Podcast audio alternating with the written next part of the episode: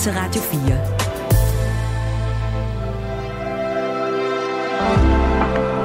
Velkommen til morgenrutinen. Din vært er Maja Hall. Bookmakerne gætter på Ukraines præsident Volodymyr Zelensky.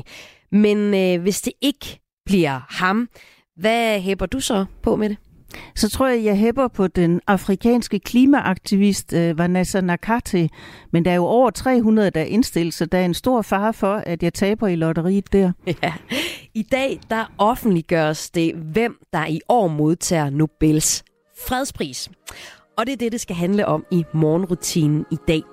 Dagens gæst, som du lige har hørt lidt fra her, og jeg skal tale om, hvorfor Nobels fredspris er vigtig, og nogle af de mest interessante modtagere gennem tiden.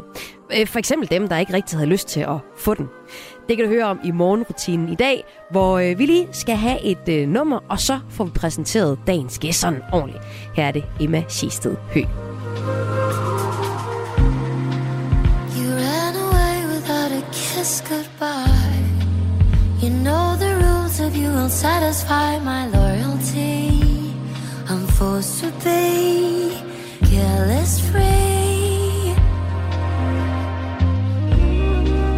I'll take revenge for your abandonment of our infatuation. Better if you're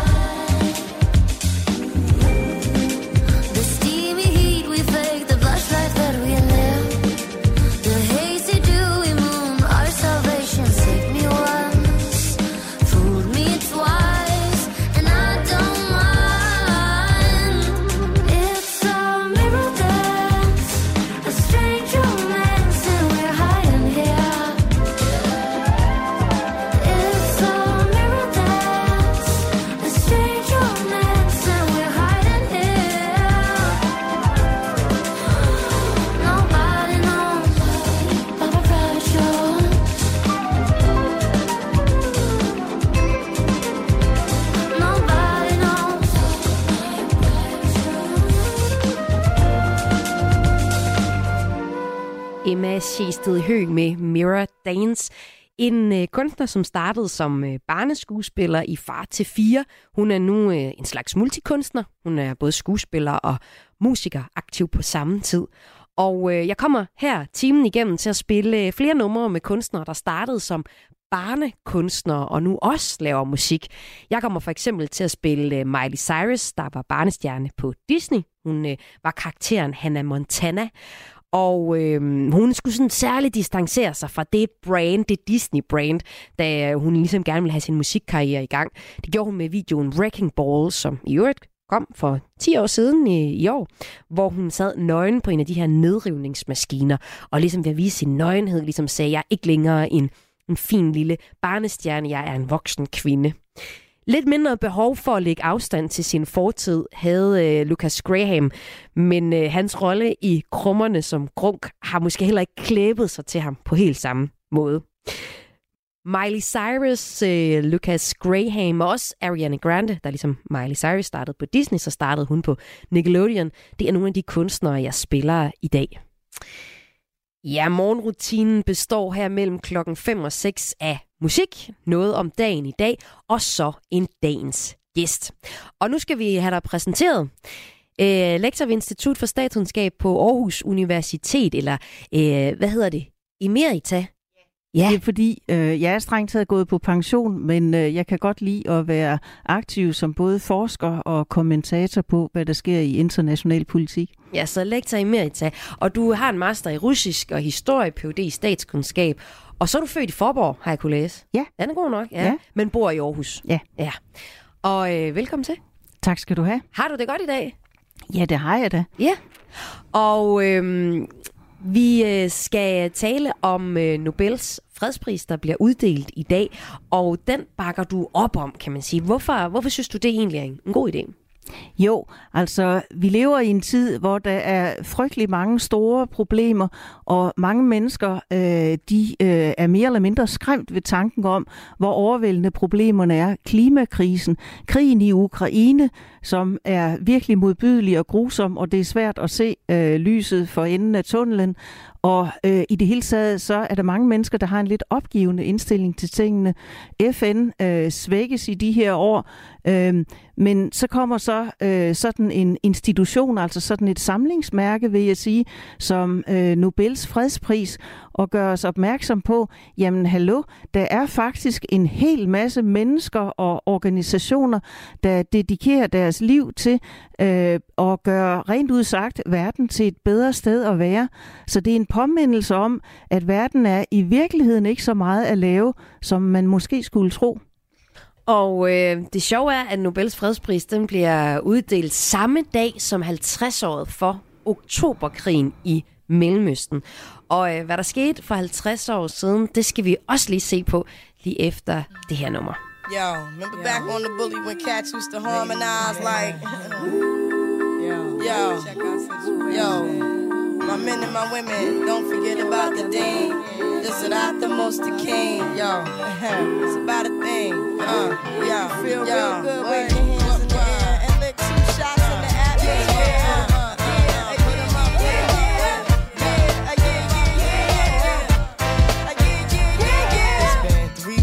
Were looking for your friend, the one you let hit it and never called you again. Remember when he told you he was about to Benjamins? You act like you ain't him, they give him a little trim to begin. How you think you really gon' pretend like you wasn't down and you called him again? Plus when you give it up so easy, you ain't even fooling him.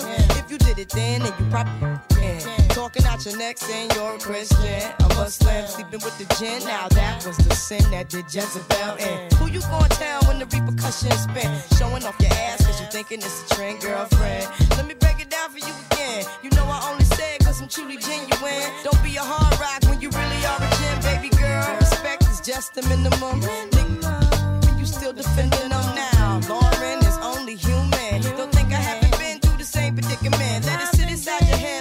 Million women in Philly pen. It's silly when girls sell their souls because it's sin. Look at where you be in. Hair weaves like Europeans. Fake nails done by Koreans. Come again.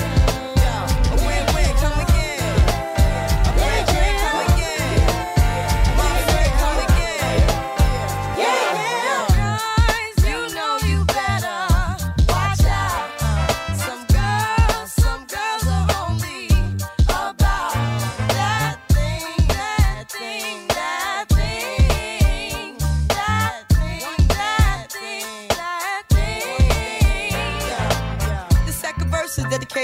Man more concerned with his rims and his Timbs and his women. Him and his man come in the club like hooligans. Don't care who they you fan, poppin' yang. Like you got yang. Let's not pretend. The one that pack pissed out by the waist man, crissed out by the casement. Still the name of this basement. The pretty face man claiming that they did a bid man. Need to take care of their three and four kids. Been the face in court case when the child support's late. Money taking, heartbreaking. Now you wonder why women hate me. The sneaky silent man, the punk domestic violence man, the quick to shoot the semen. Stop acting like boys and be men. How you gon' win when you ain't right within? How you gon' win when you ain't right within? How you gon' win when you ain't right within? Uh uh, come again. Yo, yo, come again.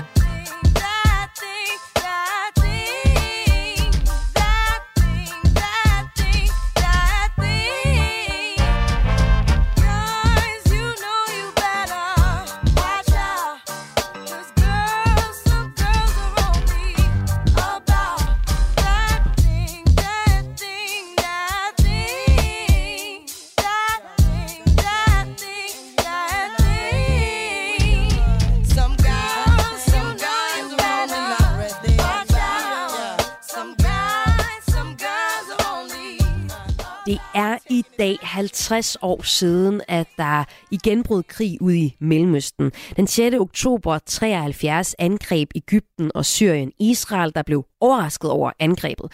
Krigen har flere navne. Den kaldes blandt andet øh, Oktoberkrigen og Yom Kippur-krigen, da den begyndte på den hele jødiske forsoningsdag, eller Ramadankrigen, da den også begyndte på den muslimske faste måned. Mette Skak, hvorfor er den her krig vigtig at huske på i dag? Det er den jo i særdeleshed for israelerne, og det vil jo nok være dem, der boomer og endnu ældre end det, øh, der overhovedet har en aktiv erindring om den.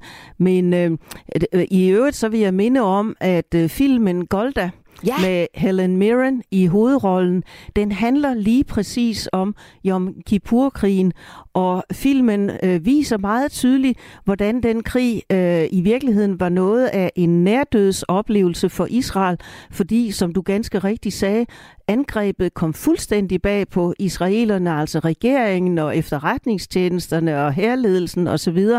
Øh, så øh, Israel var rent i chok, og øh, det var også sådan lidt på et hængende hår, at øh, man øh, fik øh, det militære overtag så nogenlunde. Der var 20 dages krig, så endte det med en våbenhvile, og senere så en fredsslutning, der gav Ægypten Sinai-halvøen tilbage, og øh, Syrien fik Golanhøjderne, men Israel overlevede som stat, så så kunne man tørre sveden af panden igen. Ja, jamen prøv at sige, det er faktisk ret interessant, at Golda, den udkommer. Den udkommer jo nok også, fordi det er 50 år for oktoberkrigen, gætter jeg på. Men har du været inde og se den?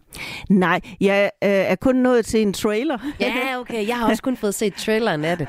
Men det ser ud som om, at det, det er en benhård Helen Mirren, man kan se i, øh, i ja, hovedrollen der. den er meget rost, så ja. øh, jeg har bestemt tænkt mig at gå ind og se den. Ja. Øh, både fordi Helen Mirren er jo en fantastisk dygtig skuespiller, øh, men også øh, fordi den simpelthen anskueliggør, øh, hvad der var på spil.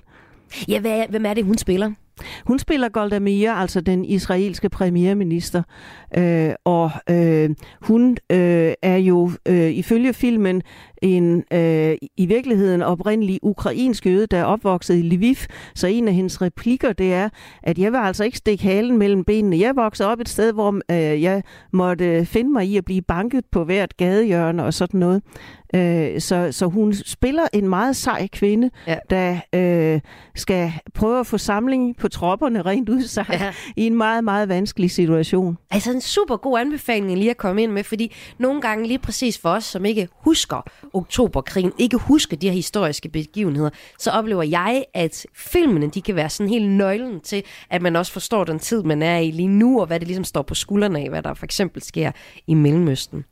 Og øh, samme dag, altså i dag, som er årsdagen for den her oktoberkrig, der bliver der jo så også offentliggjort modtageren af årets øh, Nobelpris, øh, hvad hedder det? Fred? Fredspris. Fredsprisen, ja. Så man kan sige, at krig og fred, det er sådan dagens universelle overskrift. Øhm, med det, når man øh, som dig hele sin karriere skulle forholde sig til krig og fred gennem dit arbejde, øh, så kunne jeg tænke, at man kunne gå hen og blive en smule øh, pessimistisk på menneskets vegne. Altså, puha, der bliver truffet mange krigeriske øh, beslutninger, som jo kan have sine øh, pointer i den ene del, men måske også virker enormt triste i det store hele. Men sådan har du det jo sådan set ikke. Nej, altså jeg vil sige, at, at det er helt klart øh, en vanskelig tid, vi lever i. Øh, også fordi vi ser, at stormagter som Rusland og i nogen grad også øh, Kina og til en vis grad Indien, at de ligesom kaster vrag på FN og andre øh, internationale institutioner. Øh, så der er nok at være bekymret over, og øh, de krige, der pågår, de er meget modbydelige. Altså Ukraine-krigen er en, øh, krigen øh, i Eritrea øh, er en anden, øh, og der har været krig i Syrien og i Yemen. Øh, og så med hensyn til fred, altså i Afghanistan er der på papiret fred, men kvinderne i Afghanistan, pigerne, det er jo en redselsfuld tilværelse, som Taliban byder dem. Så der, der er nok at være frustreret over, men vi har jo også sådan nogle ting som øh, netop FN. Øh, vi har FN's klimapanel, der prøver at skubbe på, at nu skal vi altså tage det alvorligt med klimakrisen. Øh, sidste år, der fik vi faktisk med en kineser som formand vedtaget en protokol, der skal beskytte biodiversiteten. Plus, øh, vi har øh, som noget her i det 21. århundrede, vi har en international straffedomstol, der kan træde i karakter med øh, krigsforbrydelser og forbrydelser mod øh, menneskeheden. Og det er så. så godt at høre, at du kommer med alle de her eksempler, fordi jeg lytter virkelig, når det er en lektor i Merita, der, der fortæller de her ting. For jeg tænker, at du med dit analytiske blik gennem årene, gennem din karriere, har set øh, mange ting gå frem og tilbage. Men jeg synes, det er skønt at høre, at du egentlig ser det som, at der også er, er fremgang mange steder. Selvom jeg ved, du også analyserer øh, krigen i Ukraine som en, der kan fortsætte langt, langt ud i fremtiden. Ja. Ja, det er sandt. Øh, men altså, hvis vi konkret tager øh, Nobels fredspris, så det, der er tankevækkende, det er jo, at lige præcis her i de allerseneste år, øh, der har der øh, flere år i træk været indstillet langt over 300 personer og øh, et øh, betragteligt antal institutioner, hvor øh, folk de øh, går i bræschen for, at nu skal I være opmærksom på, at den her øh, kvinde, den her øh, mand, nogle gange en politiker eller en organisation, de fortjener faktisk øh, endnu mere opmærksomhed, fordi øh, det er faktisk nogen, der gør et øh, fantastisk godt stykke arbejde for menneskeheden, rent udsagt. Og øh, i dag offentliggøres, hvem der modtager Nobels fredspris, og det skal vi tale mere om lige efter Miley Cyrus med Used to be Young. The truth is bulletproof, there's no fooling you, I don't dress the same. Me and who you say I was yesterday have gone our separate ways. Left my living fast somewhere in the past, cause that's for chasing cars. Turns out open bars lead to broken hearts. I'm going way too far.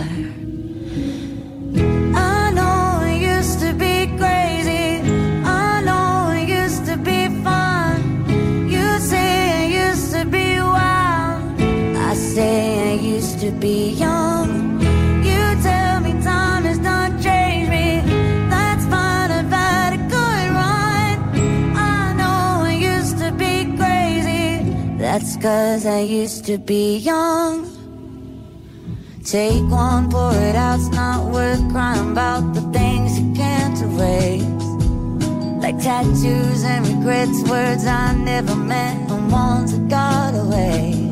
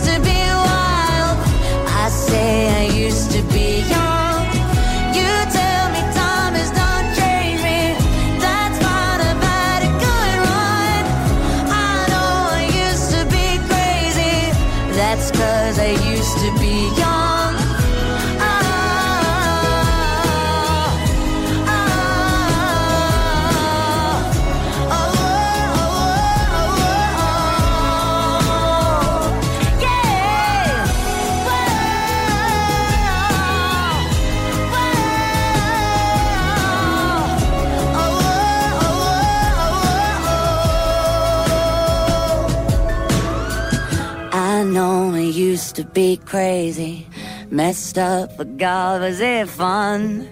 I know it used to be wild. That's cause I used to be young. Those wasted nights are not wasted. I remember everyone. I know I used to be crazy. That's cause I used to be young.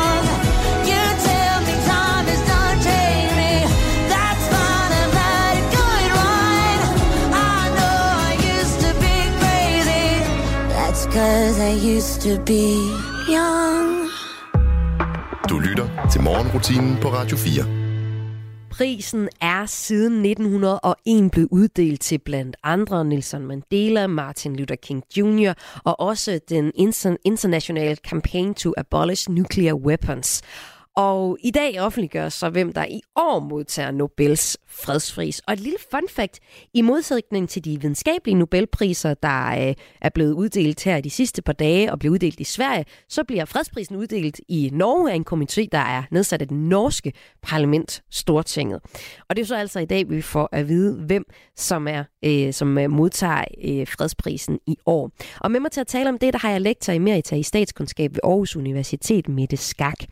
Den her pris, der er en, der modtager det, altså, hvad har det egentlig af betydning for øh, mig som dansker? Vil du sige? Man kan sige, at øh, det har selvfølgelig sjældent en, en øh, helt direkte betydning for, for os her i Danmark, fordi øh, Danmark er jo et umådeligt velfungerende samfund, hvor vi ikke sådan umiddelbart er truet af krig og krigshandlinger. Men alligevel, øh, klimakrisen, øh, det sørger jo også øh, vores problem, og øh, indimellem, så har det jo faktisk været ikke så meget fredsaktivister, som det har været klimaaktivister, altså FN's klimapanel for eksempel, øh, der i praksis har, har modtaget prisen. Også på et tidspunkt, der var det en kvindelig keni- keniansk, altså en afrikansk øh, klimaaktivist, der var blandt øh, modtagerne af Nobels fredspris. Så jeg vil sige, at vi her i Danmark har en interesse i øh, at holde fast i den positive opmærksomhed omkring øh, Nobels fredspris, og øh, ligesom tage til os, at okay, der er altså den person, eller de personer, øh, den organisation, eller de organisationer, som vi faktisk skal være taknemmelige for overhovedet findes.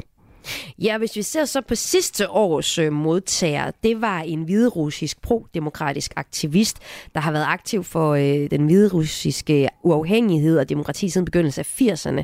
Og øh, det, der så også skete i år, den 3. marts, kunne jeg læse, det var, at ham her Bialal, Bialatski. Bialatski, sorry, ja, i Minsk, han blev øh, idømt 10 års fængsel for kontantsmugling og finansiering af aktioner og grupper, der ofte krænker den offentlige orden, hed det sig. Og menneskerettighedsaktivister betragter anklagen som opdigtet for at bringe ham og hans bevægelse i tavshed, efter han blev tildelt af Nobels fredspris. Huha, så tænker jeg om, hvilken betydning har prisen egentlig for modtageren? Jo, øh, altså man må jo sige, at i diktaturstater som øh, Belarus, øh, Iran øh, og Afghanistan, jamen der er det jo med livet som indsats, at man engagerer sig i menneskeretssagen øh, eller øh, kvindesagen, øh, hvis det var Afghanistan osv. Men øh, samtidig så er det jo også en markering af, at øh, noget, som vi lidt højtidligt kunne kalde for det internationale samfund, overhovedet ikke er enig med regimet i den her banditstat. Lad os bare bruge det ord. Mm, ja, så det er klart signal, der ligesom bliver, bliver sendt ja. også. Men det kan jo også have stor betydning for, øh, for modtageren, som med det her eksempel. Ja, det bliver alligevel en anerkendelse. Ja. Altså uanset om man øh, sidder og rusker træmmer og måske får ekstra bank af fængselsbetjenten den dag, øh, så kan det ikke undgå andet end at, at opmuntre mm, en. Mm. Så det, det tror jeg, sådan vil det være. Men altså gennem årene, så har der jo været masser det. Sådan er det jo hvert år, når nogen modtager en pris, som, som du siger, jeg tror det er over 350, der er nomineret i år. Ja, så vil der jo altid være nogen, der er kritisk over for, hvem der bliver modtageren af Nobels fredspris. Øhm, der var en del kritikere, blandt andet, da det var Obama, der modtog den. Hvad var historien øh, der med det? Ja, altså han fik den i 2009, og øh, så vidt jeg husker, så blev han jo indsat øh, i øh, 2008. Altså han øh, var dårligt nok kommet i gang med at agere som USA's præsident. Øh, så, så der var mange, der synes, ah, øh, nu vil vi godt lige se lidt resultater på bordet, før vi begynder at øh, indstille ham til at også give ham øh, Nobels øh, fredspris. Og jeg tror i virkeligheden også, at han selv var lidt paf over, at øh, hov, øh, hvad skete der lige her? Ja, ja, ja da han, han fik, fik den allerede der. Ja. ja, ja. Og så øh. hvis, øh, hvis man kigger på listen, så er der jo faktisk også en dansk modtager. Det havde jeg ja. simpelthen ikke set, før jeg kiggede på det her til, til den her samtale. En Frederik Beyer, som øh, modtog den godt nok sammen med en, øh, en var det en svensker? Vist? Ja, lige ja, præcis. Ja. Ja. Og, og det, var, øh, det var, han er også fredsaktivist, og det var også det, der han ligesom var, var på enten øh, med det. Men han var også en del af kvindesagen. Prøv det, hvad, hvad var han for en, ham med Frederik Beyer? Ja, altså der skal vi jo tilbage til 1908. Det var i 1908, han fik Nobels fredspris, og som du ganske rigtigt siger, sammen med en svensk øh, fredsaktivist. Og, og det var de her tos arbejde for den internationale fred, som dermed øh, blev påskyndet. Men øh, Frederik Beyer, altså ingen kender ham i dag, Nej. han var i virkeligheden folketingspolitiker øh, for Venstre, og øh, før det, der havde han som løjtnant øh, været enrolleret i krigen i 1864, og det gav ham åbenbart en evig afsky for krig. Mm. Så øh, det var med til at gøre, så vidt jeg forstår, at så dedikerede han resten af sit liv til fredssagen, Øhm, og sammen med sin kone, der dedikerede han faktisk også sit liv til at arbejde for kvindernes politiske rettigheder og ligestillingen mellem mænd og kvinder. Og det vil jeg sige hatten af for det, fordi øh, det var da meget fremsynet, fordi øh, på Frederik Beyers tid, der kan man roligt sige, det var en anden tid. Ja. Øh, så øh, han var ekstremt øh, fremsynet. Jeg vil tilføje, han oversatte øh, filosofen Immanuel Kants øh, Zum ewigen Frieden, som mange betragter som sådan standardværket med hensyn til fredslitteratur. Han oversatte Zum ewigen Frieden til dansk, øh, og øh, SNU, det sikkerheds- og nedrustningspolitiske udvalg, øh, genudgav Frederik Beyers oversættelse af Kant øh, der omkring 1990. Mm, hvor man altså også kan læse den udgave af det også. Men det skal nu skal vi øh, til en øh, prismodtager, som du særligt husker. We belong in a taxi, you and me in the backseat. You don't know that much about me. How did I pull this off? Secretly I'm anxious for whatever will happen. Are we gonna lose the magic? Is this a bad trip? Or is it good? Is it good, good?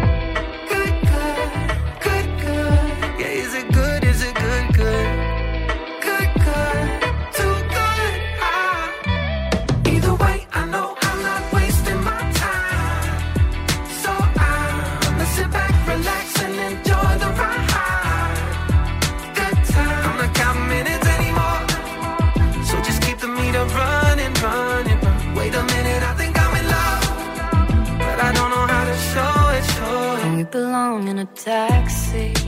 You and me in the backseat. You don't know much about me. How did I pull this off? Secretly, I'm happy for whatever's gonna happen. I don't mind this traffic, cause you're my favorite trip. You cap adventures get me high.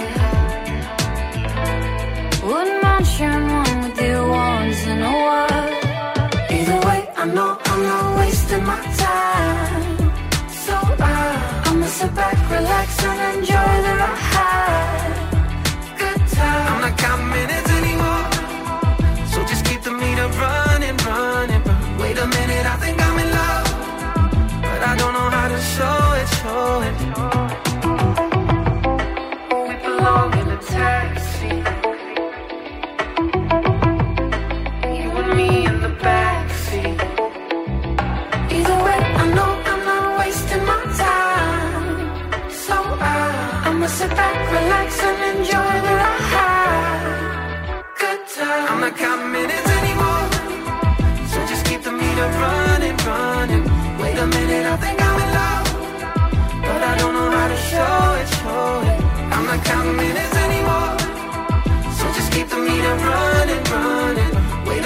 think I'm in love.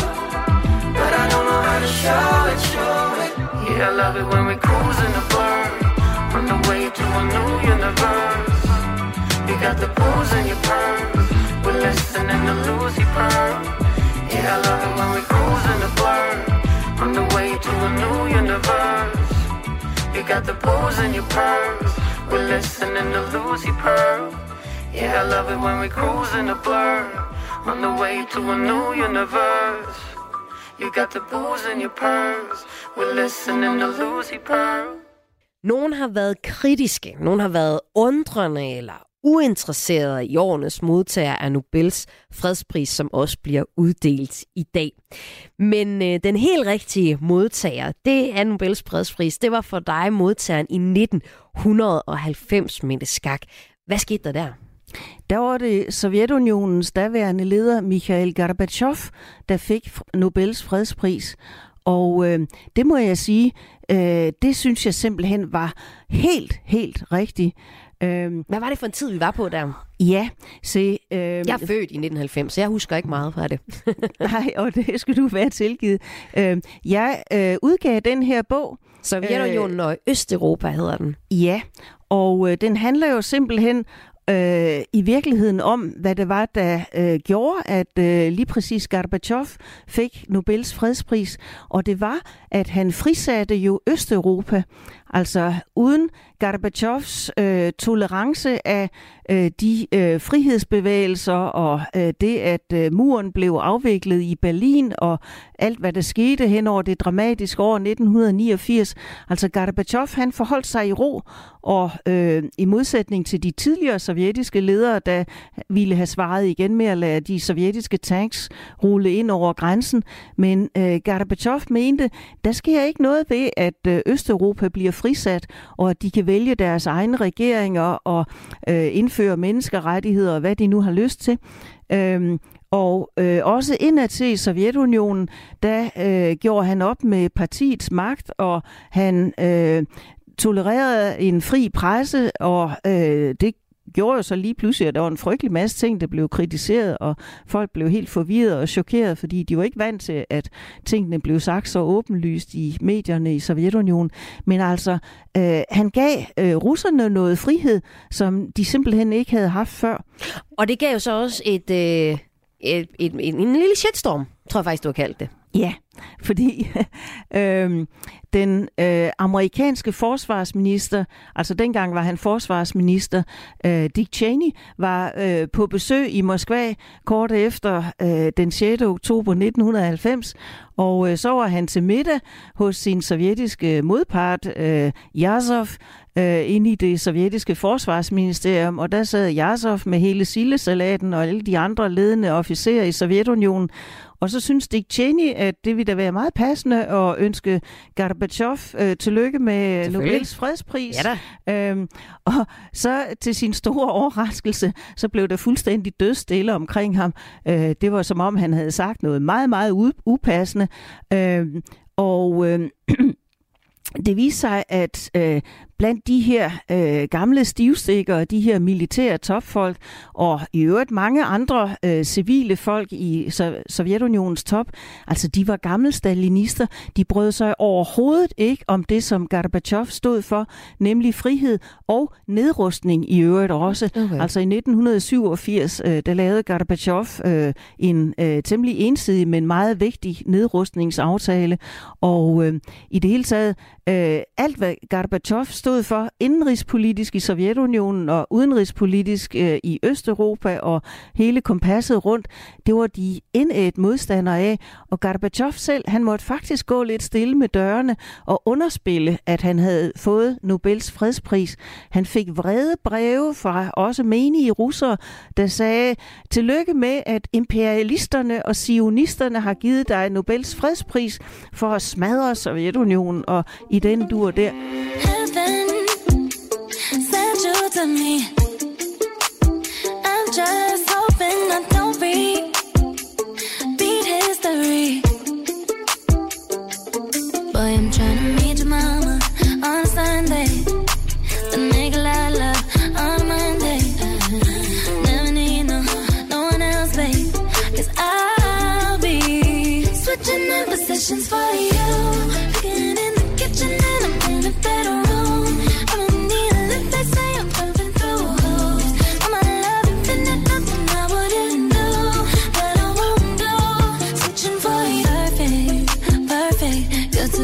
be true.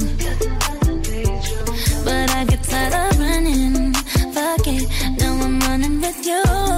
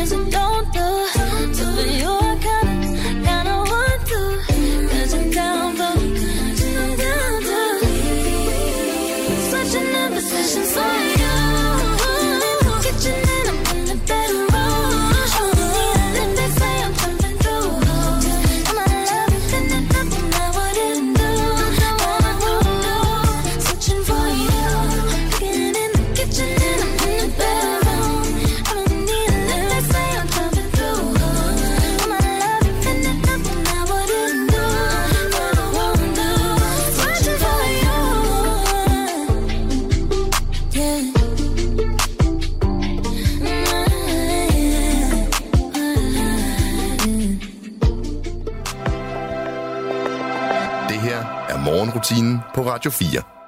Mere end 300 er nomineret til Nobels fredspris. I dag kl. 11, der kender vi modtagerne. Og øh, det er jo altså øh, nogen eller en, der kommer på hold med for eksempel Dalai Lama, der i 1989 får Nobels fredspris for sin ikke-voldelige kampagne mod Kinas besættelse af Tibet på det tidspunkt. Og den er vigtig, fordi Nobels fredspris stiller øh, skarp på nogle af dem, der skaber fred i en kaotisk tid med klimakrise og krige. Det mener dagens gæst, som er øh, lektor i mere, hvad hedder det? Lektor, lektor i Merita, i Merita nemlig, ved Institut for Statskundskab på Aarhus Universitet. Du er nemlig gået på pension med det skak, det er derfor, jeg lige skulle have dem med. Bookmakerne, de øh, satser på, at det er Zelensky, der måske får Nobels fredspris sammen med Navalny. Og øh, hvorfor er det sådan i den helt høje kurs, vil du vurdere med det skak?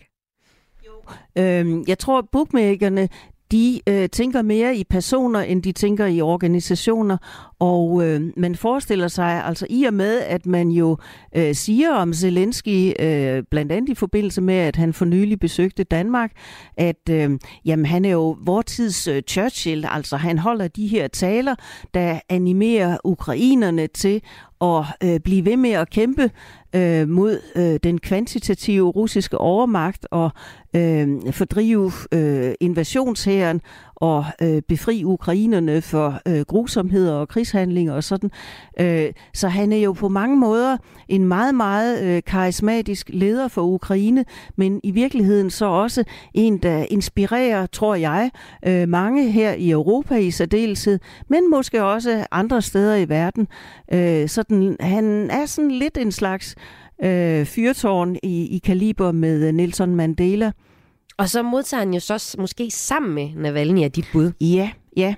Øh, Navalny, han sidder jo fængslet i Rusland, Øh, og øh, han har jo udvist et helt ufatteligt personligt mod ved at vende hjem til Rusland efter at øh, den russiske efterretningstjeneste FSB havde forsøgt at forgifte ham med Novichok. Det er jo blevet dokumenteret af ham selv. Mm. øh, og øh, velvidende, at øh, selvfølgelig øh, vi han blive pop øh, pågrebet i samme øjeblik, han satte foden på russisk jord, og det skete også. Og så fik han øh, i første ombæring en fængselsdom på 11,5 år, og så her i sommer, så fik han lige 19 års ekstra fængselsstraf oven i hatten. Øh, Hvorfor så, vender han tilbage? Simpelthen fordi øh, jeg tror, at han som russer er klar over, at hvis han skal have nogen som helst moralsk autoritet og gennemslagskraft i den russiske befolkning, så skal han ikke sidde på Bahamas eller mm. øh, et mm. eller andet øh, meget bekvemt og solrigt sted, omgivet af paraplydrinks og sige, at han fører kampen for Ruslands frihed øh, og imod Putin.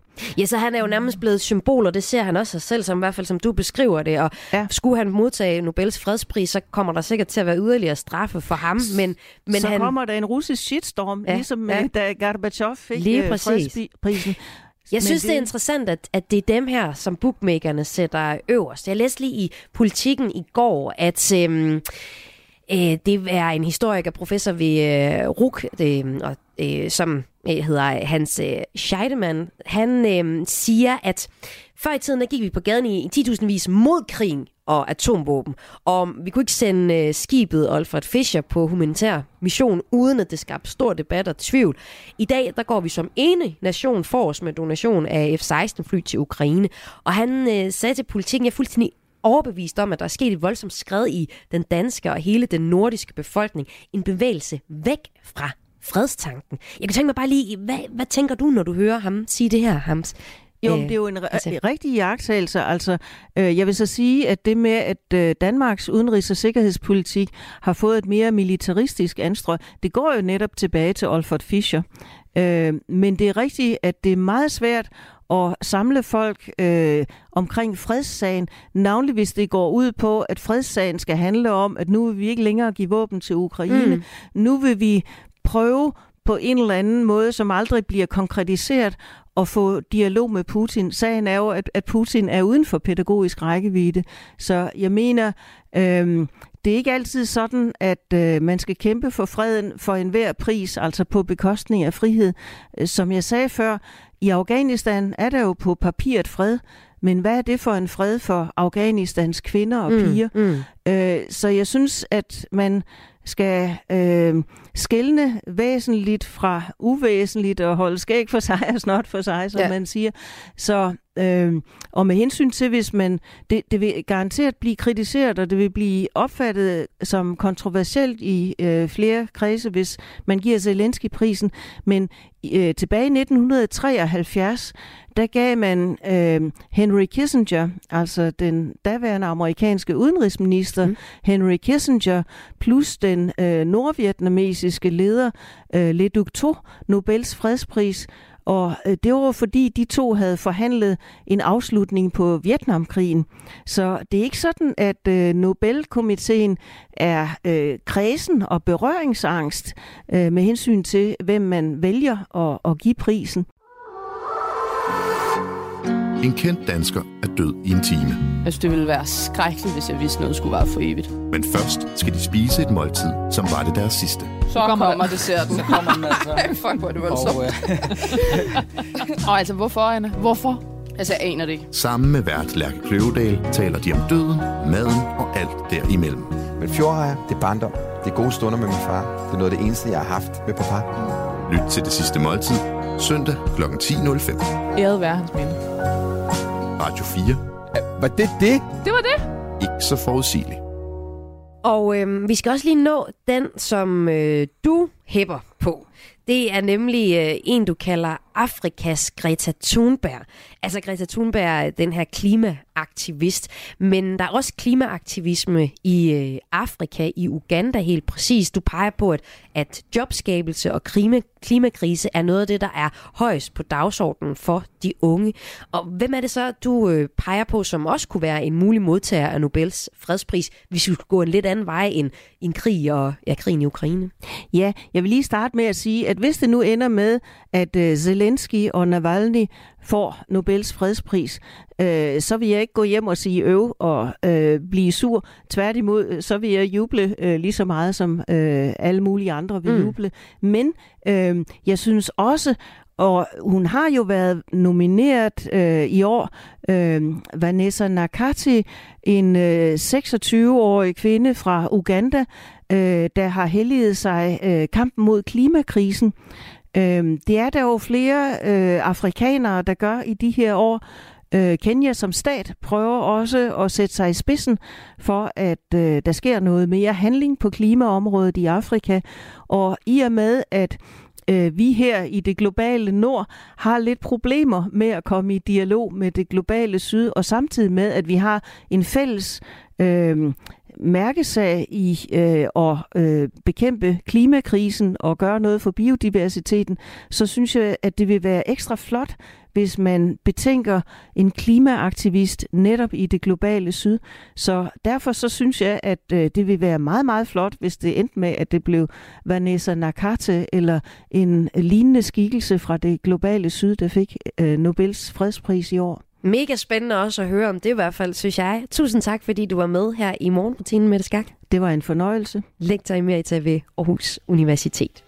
Selvom Mette Skak er på vej ud af døren nu, så bliver jeg lidt endnu i studiet, inden jeg giver mikrofonen her videre til et nyhedsoverblik. Vi skal nemlig lige se på, hvad der sker her i weekenden. Der er blandt andet boksning, og vi skal høre fra bokseren Sama Foot lige efter et nummer med Lucas Graham, Drunk in the Morning. One question. Are you still awake? Are waking up for me to see you? See you? Please just listen. Yes, I know it's late,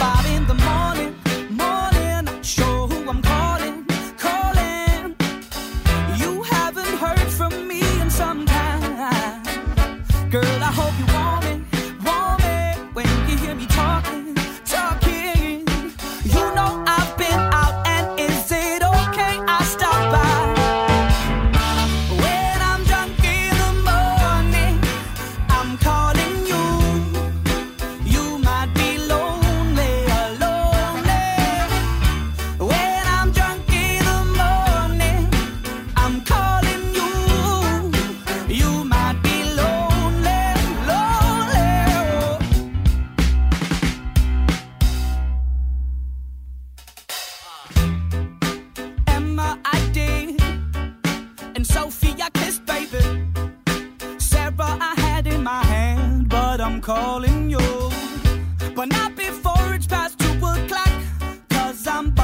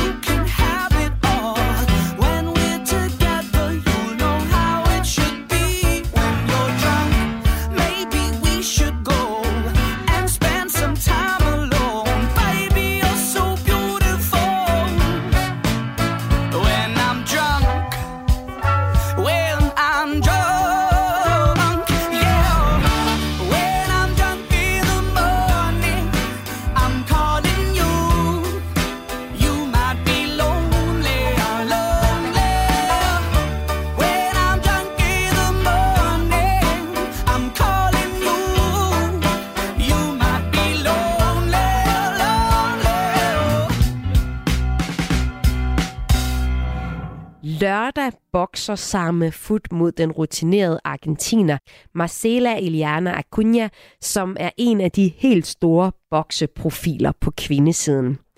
De to tidligere verdensmestre kæmper i Royal Arena om øh, WBC's Silver Championship.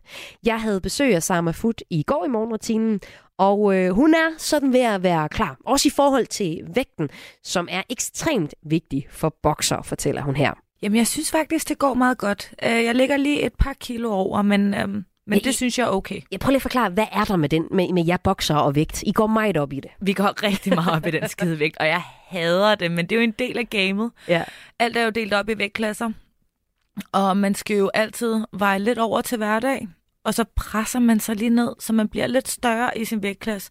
Og i virkeligheden så er det måske lidt dumt, fordi alle gør det. Um, så man kunne måske bare lade være med at gøre det, og så stadig møde hinanden. Men, men det er en del af gamet, at man presser sig ned i vægt, og så er der nogen, der gør det lidt mere end andre. Og det er jo så øh, lørdag, du skal møde den øh, rutinerede argentiner. Og det foregår i øh, Royal Arena, og så kan det jo faktisk ses gratis på Pluto TV. Og det er du ret glad for, fordi du vil gerne udbrede boksning for kvinder. Hvorfor vil du gerne det? Jamen, dengang jeg startede med at bokse, så var vi to kvinder, piger, jeg var 14 år, øhm, nede i bokseklubben. Og jeg kan bare se, at der er sket en rigtig god udvikling. At der er kommet flere kvinder til, og der er rigtig mange dygtige amatør øh, bokser, kvindelige amatørbokser her i Danmark, som også klarer sig rigtig godt. Og økonomien i kvindeboksning er jo ikke noget at prale af. Øh, men internationalt, så bliver øh, kvindeboksning større. Så jeg håber da også, at jeg ligesom kan være et forbillede for nogle af de her kvinder i Danmark, der bruger så meget tid og er så dedikeret til sporten. Øhm, hvis vi spoler tiden tilbage til dengang, du i 16 underskrev din kontrakt som professionel bokser, var det så sådan her, du tænkte, at det ville være øh, hver dag, plus en fed bil? ja, det var det helt sikkert. Jeg tænkte, okay, nu skriver jeg under på den her trakt, og så er jeg professionel atlet, og så kommer jeg bare til at leve i luksus, jeg skal have en Range Rover eller en BMW, og bare køre rundt og have det pis fedt, og jeg skal ikke lave andet end at træne to gange om dagen, og der er ligesom folk, der større for det hele. Ikke? For det var sådan det, jeg havde set i fjernsyn, og det, jeg troede sådan, at det var. Jeg blev klogere. Ja. ja, hvor stor, øh, altså, ja, hvor meget er der egentlig i boksning som professionel? Altså, jeg kører stadig rundt i min Kia Picanto, som jeg havde købt inden. Øh, Så den er ikke blevet skiftet ud, og, og jeg arbejder som sygeplejerske, og ja, det, det, giver, det giver også noget. Ej, jeg får, jo, jeg får jo penge per kamp, jeg bokser. Øhm, men, men det er også det her, det skal jo op at være de her store kampe, og corona gjorde det jo heller ikke lige frem nemmere, da det ramte lige efter, jeg faktisk blev verdensmester dengang. Så, så nu her, hvor er vi kommet ud i Royal Arena, og Pluto TV er med til at vise det gratis til alle i Danmark, altså det er ligesom med til at løfte sporten lidt. Ja, I spiller jo så, eller I spiller, I, I, I kæmper så på, på lørdag, og du øh, har fortalt mig, at du synes, det er vigtigt, at når man ser øh, kvinder bokse, at man så ikke begynder at sammenligne det en hel masse. Man skal ligesom se på de to teknisk dygtige, erfarne bokser, som I for eksempel er, når I skal bokse. Hvad er det, du mener med det? Jamen altså, når man kigger på mænd og kvinder, så er der jo en forskel i fysikken. Jeg træner jo med unge drenge, der var mindre end mig, som jeg godt kan mærke, at at de kan altså godt slå igennem og give mig rigtig mange problemer inde i ringen. Så selvfølgelig er der bare en fysik, der gør, at kvinder ikke kan måle sig med mænd, og det er jo bare genetisk, det kan vi ikke gøre noget ved. Sådan er det bare. Øh, så selvfølgelig så kan man jo ikke sætte de to ting op mod hinanden, når man vælger at følge mandlige bokser, så bliver man også nødt til at kigge på, men okay, hvad er det kvinderne kan? Hvilken teknik er det, de bruger? Hvor, hvor stærke er de? Hvordan er de sat op mod hinanden? Det er ligesom nogle andre ting, man skal synes, der er fede at følge. Og det er også derfor, at jeg vælger at sige ja til at være med i forskellige programmer og sådan noget, for jeg tænker, jo mere jeg kan komme, jo, jo mere folk kan lære mig at kende, jo måske sjovere synes de også, at jeg bliver at følge i boksningen. Og så nu øh, har du jo lyttere, der, der lytter til din historie lige nu her i morgenrutinen. Hvad vil du egentlig sige til folk i forhold til at, at følge bokserne, altså kvinder, der bokser, eller selv som kvinde bokse? Altså, selvfølgelig er det fedt at bokse for kvinder, og jeg kan jo også se, at motionsboksning er blevet rigtig populært blandt kvinder. Jeg tror, det giver en eller anden følelse af noget empowerment, det her med, at man kan slå fra sig, og man bruger sin krop, og boksetræning er super varieret, og man bliver presset hver gang. Og det, det, det er jo godt for alle. Så hvis man ikke dyrker en sport, så synes jeg, at boksning er en rigtig god, øh, et rigtig, altså noget, noget, man skal prøve. Prøv mm. af, for at se, om der er noget for en. Og, og hvad giver det dig? Altså sådan, udover øh, der er VM-titel, som du drømmer om, og det er du er professionel bokser, men hvad giver det dig sådan egentlig på everyday basis at, at bokse? Jeg føler mig stærk, fordi at det er sådan en lidt alt eller intet, øh, og det er så hårdt. Så jeg tænker, hvis jeg kan det her, så er der ikke noget, jeg ikke kan. Fordi det er så angstprovokerende psykisk at gå op i ringen og faktisk stille sig op til en potentiel røvfuld. Øhm, men også det fysiske i, at man skal gå ind og stole på sine kræfter, og stole på den træning, man har lagt i noget, er godt nok til at kunne være derop. Så det giver mig en utrolig både mental og fysisk styrke. Sådan lød det fra øh, uh, bokser Sama Foot her i går i morgenrutinen.